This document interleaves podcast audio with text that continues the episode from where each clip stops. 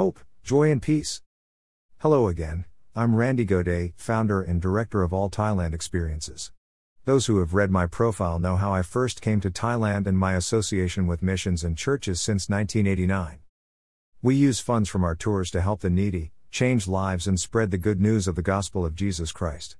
We teach about the Holy Trinity, love and grace because of Jesus Christ, and to tell Christians they are free from the law, of sin, and death. At most churches in Thailand, the Old Covenant law is being taught, and that grace is not available to you if you break the law. We are training pastors about the new repentance as written in the Bible with help from pastors Nathan and Saya Ganmei at Abundant Grace Church in Chiang Mai. On all our All Thailand Experiences Christian teaching blogs, I will point to scriptures and explain the meaning on the topic.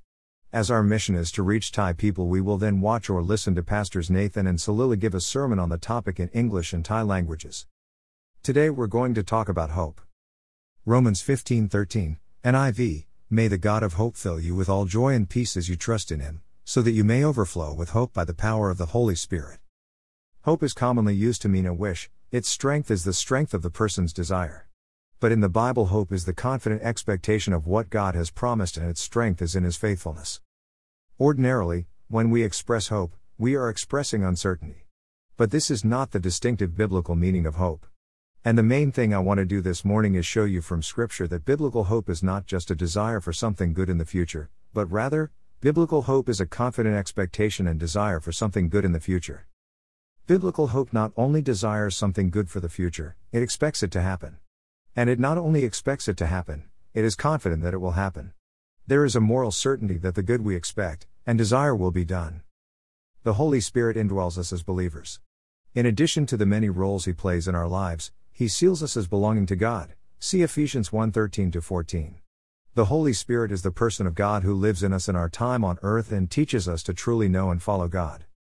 Hope can be described as happy anticipation of good which is coming for the believer. This comes from knowing God because He is the author of hope, so the more we walk with Him, the more this hope will overflow in our lives and others around us will take notice. Paul writes to the Romans May the God of hope fill you with all joy and peace as you trust in Him.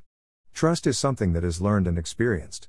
The further we walk in fellowship with the Lord, the more we know Him and understand His will and desires concerning us. He fills us with joy and peace in His presence. Joy is the source of happiness, it is more than a feeling. It is the ability to be content and joyful in every circumstance. Hebrews says that Jesus was anointed with the oil of joy, Hebrews 1 9, Psalm 45 7. Meaning, there has never been anyone more full of joy than Jesus. As his children, it makes sense that we are also anointed and filled full of joy for this life. Peace is harmony in our relationships, but beyond that, it can also be understood as a treaty or agreement to cease hostilities. As God fills you with his peace, you will understand that you are at peace with him. He is not angry at you for sin, he does not look at you as a filthy sinner, instead he sees you as he sees Jesus. Ephesians 4:24, NIV, and to put on the new self, created to be like God in true righteousness and holiness. Making this change is impossible without Christ and requires a Christian to be renewed in their thinking by God and the Holy Spirit. 1 John 4:17, NIV, This is how love is made complete among us so that we will have confidence on the day of judgment. In this world we are like Jesus. These things are necessary for this life.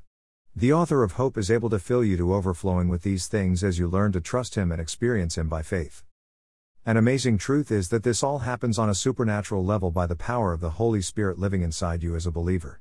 This hope that Paul is describing is supernatural, it is not based on feelings. This means how you feel cannot dictate whether or not you experience this hope. The hope is given by God and you have it. When we walk with the Lord, the anticipation of future things builds and builds until it overflows in your life. Remember, God is the author of hope and He has given you eternal life, which is knowing Him in a personal and intimate way. We experience this life by faith, and the more we practice it, the more this joy, peace, and hope will spill out into the natural realm of our lives. Pastors Nathan and Salila Ganmei explain biblical hope and how to walk in it in the 16 minute video below in English and Thai languages.